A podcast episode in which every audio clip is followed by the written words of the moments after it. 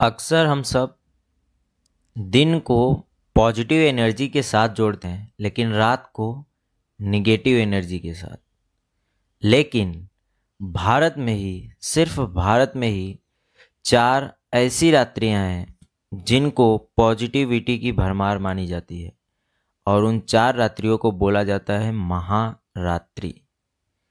ये रात्रि इसमें से अगर एक रात में कोई वो सब काम कर ले जो करना चाहिए उस रात को तो उसके दिन पूरे बदल सकते हैं। तो स्वागत है आप सभी मेरे महान भाइयों और बहनों का एक बार फिर से आपके अपने इस चैनल वासुदेव सर्वमिति में। तो आज के एपिसोड में हम जानेंगे कि ये कौन सी रात है जिसमें हमें जागरण करना है, और उसके अलावा कि हमें व्रत कब रखना है। आज के दिन, यानी कि अठारह को या कल के दिन उन्नीस को और फिर हम जानेंगे कि जन्माष्टमी का व्रत करने के कितने फ़ायदे हैं और न करने के कितने नुकसान भी हैं, वो भी देखेंगे। तो चलिए शुरू करते हैं। तो सबसे पहली बात कि बहुत सारे लोग ये कह रहे हैं कि जो व्रत है, अठारह को रखना चाहिए। और बहुत सारे लोग ये कह रहे हैं कि उन्नीस को रखना चाहिए। तो मैं इसको सिंप्लीफाई कर देता हूँ। वैसे अगर देखा जाए भगवान कृष्ण से जुड़ी जितने भी व्रत उपवास आते हैं, जैसे एकादशी हो गया और ये इनकी जन्माष्टमी तो ये कभी कभी दो तिथियों पे पड़ जाते हैं। एक आता है स्मार्ट और दूसरा आता है भागवत। स्मार्ट क्या होता है?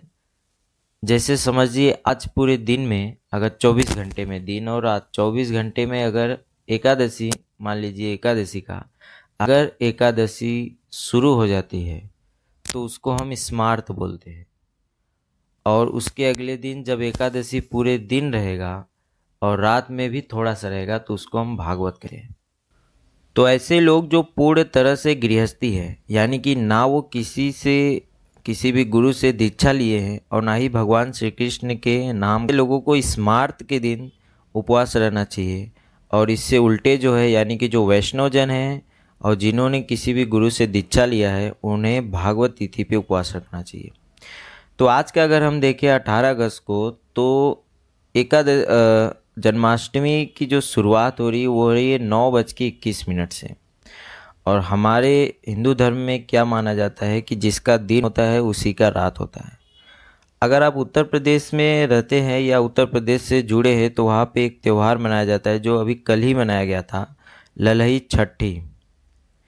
तो उसमें खष्टी के दिन जो है, उस जो पूरा कार्यक्रम है, उसका किया जाता है। महिलाएँ रहती है विशेष करके, और महुआ और चावल से, दही से पूरी तरह से किया जाता है वो पूजा पाठ तो कल खसी थी तो आज सप्तमी होना चाहिए। इसीलिए रात को अष्टमी लग रहा है। तो जो स्मार्ट लोग हैं, यानी कि जो पूरी तरह से गृहस्थी, उनको आज के दिन उपवास रहना चाहिए। और जो भागवत है उन्हें कल के दिन, क्योंकि अष्टमी जो है कल पूरे दिन रहेगी और ख़त्म हो रही है रात को दस बज के उनसठ मिनट, यानी कि पूरी तरह से ग्यारह बजे। तो ये मुझे लगता है ये आपको समझ में आ गया। भगवान श्री कृष्ण के जन्म की एक कविता है जो इसी चैनल पे अपलोडेड है। आप चाहें तो उसे सुन सकते हैं। या तो मैंने उसका लिंक जो है इसी एपिसोड के डिस्क्रिप्शन में दे दिया है। आप वहाँ जाके सुन सकते हैं।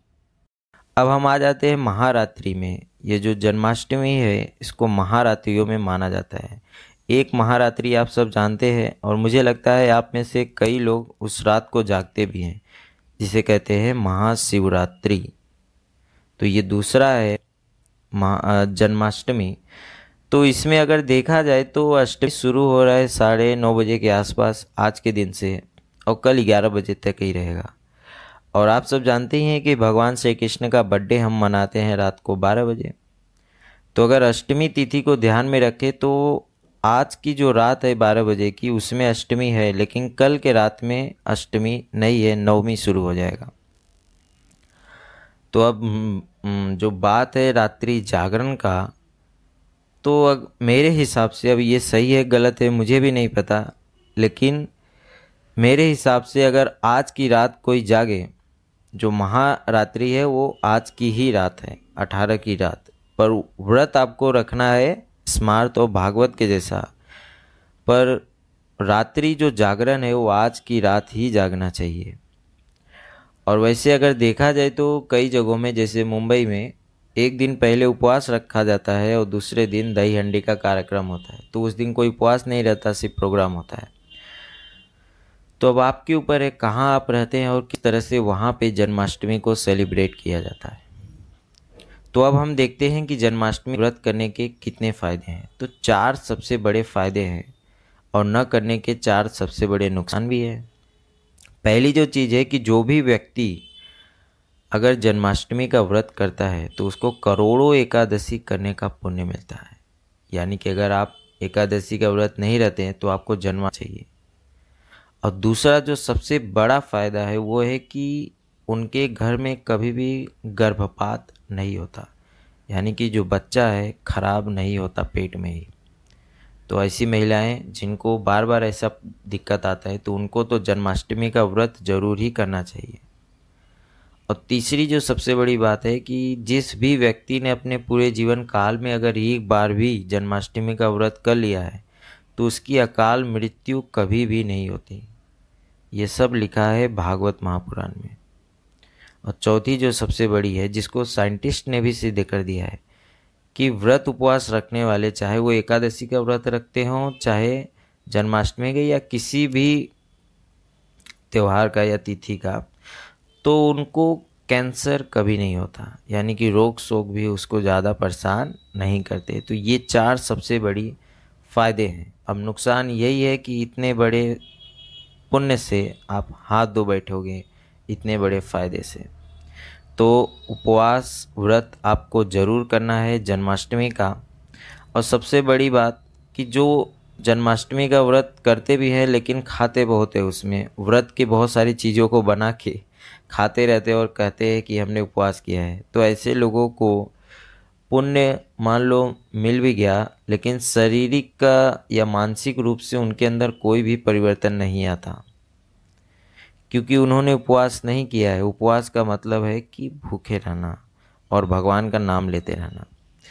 तो अब ये जान लेते हैं कि किसको ये व्रत नहीं करना चाहिए। जो बच्चे हैं, बहुत ही छोटे हैं अभी, जो बुज़ुर्ग हैं या जो बीमार व्यक्ति हैं, ऐसे तीन लोगों को ये उपवास नहीं करना चाहिए, ये व्रत नहीं करना चाहिए। और बाकी लोग जिनको ये व्रत करना है लेकिन ज़्यादा भूख नहीं रह सकते हैं तो उनको किशमिश जो है भिगो के रखना चाहिए और वही पानी पीना चाहिए और वही किशमिश खाना चाहिए। इसके अलावा कुछ भी नहीं खाना चाहिए। तो मैं जो है ऐसे ही व्रत करता हूँ और अभी मैं ये नहीं कह रहा हूँ कि सब ऐसे ही करो, क्योंकि ये आपकी चॉइस है, आपको जैसा सूटेबल लगे, पर व्रत ज़रूर करो, ये मैं ज़रूर कहूँगा कि इसके बहुत सारे फ़ायदे हैं। ठीक है? तो मिलते हैं अगले एपिसोड में, जो कल ही आएगा। या हो सकता है आज शाम को ही आ जाए। तब तक के लिए जय श्री कृष्ण। हैप्पी जन्माष्टमी